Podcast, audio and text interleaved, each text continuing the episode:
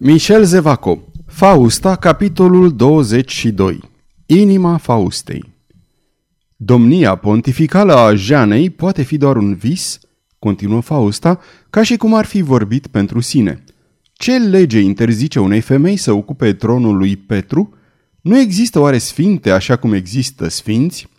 Clodina asculta atentă cuvintele neobișnuite. Adresându-se mai direct stareței, Fausta urmă.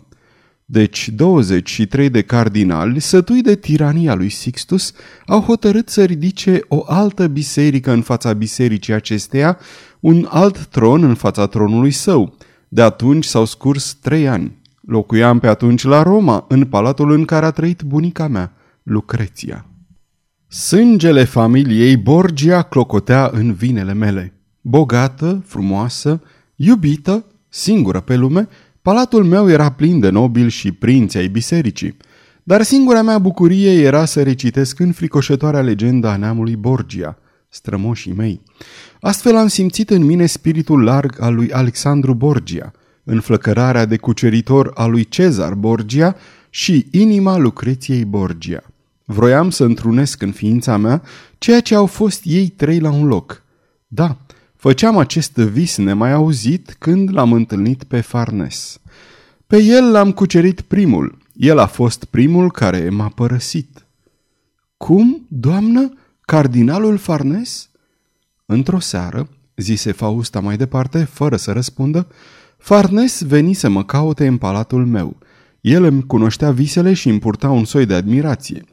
În seara aceea am ieșit să ne plimbăm prin Roma și am pătruns în catacombele ei. Ajunși la o mare răscruce luminată de torțe, i-am văzut pe cei 23 înveșmântați în mantiile lor. Iată pe aceea de care v-am vorbit, zise Farnes. Iată pe aceea ce ne poate salva. Atunci, cei 23 mă înconjurară. Nu m-am cutremurat în fața celor întrevăzute în acea clipă și am primit propunerea lor. Îndată unul dintre ei, cel mai bătrân, mi-a pus în deget acest inel. Fausta întinse mâna și arătă inelul. Am încercat să acționez, continuă Fausta, am răscolit Italia și aproape toți episcopii sunt gata să mă recunoască. Am dat peste cap Franța, fiindcă regele, la primele avansuri ale lui Farnes, a ridicat din numeri. L-am gonit pe acest rege și am făcut să fie ales un altul. Mi se pare, zise timid Clodin, că evenimentele se desfășoară potrivit planului dumneavoastră. Iată ceea ce mă dezorientează. Aparențele depășesc prevederile mele, dar în spatele acestor evenimente se află altele care mă frânează. Cardinalii conclavului secret se tem. Farnes m-a părăsit. Dar de ghiz? De ghiz? De ghiz s-a împăcat cu ducesa. Deși aveam o mare influență asupra ei, mi-a scăpat. Am trimis-o acasă sperând că va avea destul îndrăzneală să se prezinte din nou la palatul lui de Ghiz și atunci a avut îndrăzneala pe care i-am presupus-o, l-a întâlnit pe soț, dar acesta a iertat-o. Claudine de Bevilliers își reținu un zâmbet. De Ghiz, reluă Fausta, de Ghiz care trece drept tipul desăvârșit al omului energic și violent.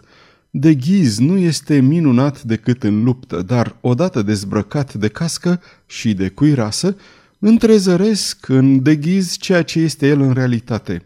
O statuie frumoasă care are uneori câte un gest violent, dar care nu e în stare de o gândire înaltă, nici de o hotărâre fermă. Da, a iertat-o pe ducesa de ghiz și faptul m-a derutat. A lăsat să iasă din oraș 3000 de oameni pe care Crillon i-a dus lui Henri de Valois.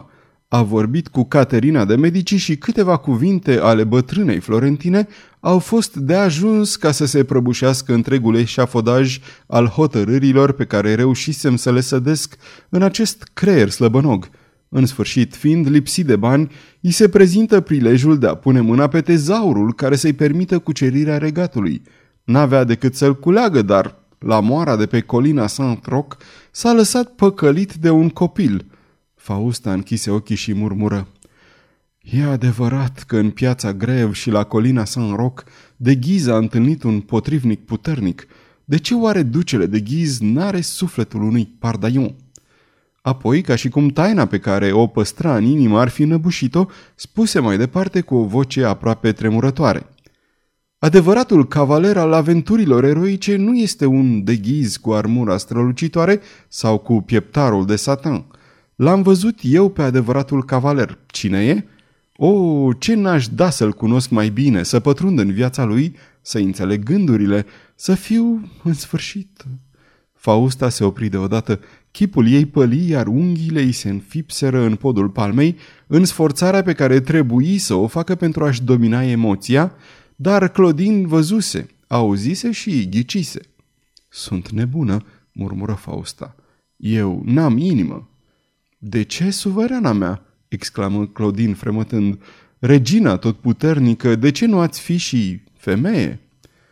Pentru că, răspunse Fausta, recăpătându-și toată prestanța, nu vreau să fiu stăpânită de un bărbat.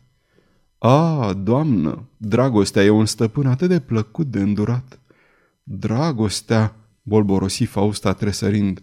Ea plecă fruntea și o lacrimă fierbinte îi se opri pe pleoape. Dar lacrima se uscă și când își înălță capul, chipul ei își regăsise toată seninătatea. Iată deci care e situația, continuă ea simplu. De ghiz a dat înapoi cu 10 ani în aceste câteva zile, iar Farnes, piatra unghiulară a edificiului meu, Farnes îmi scapă.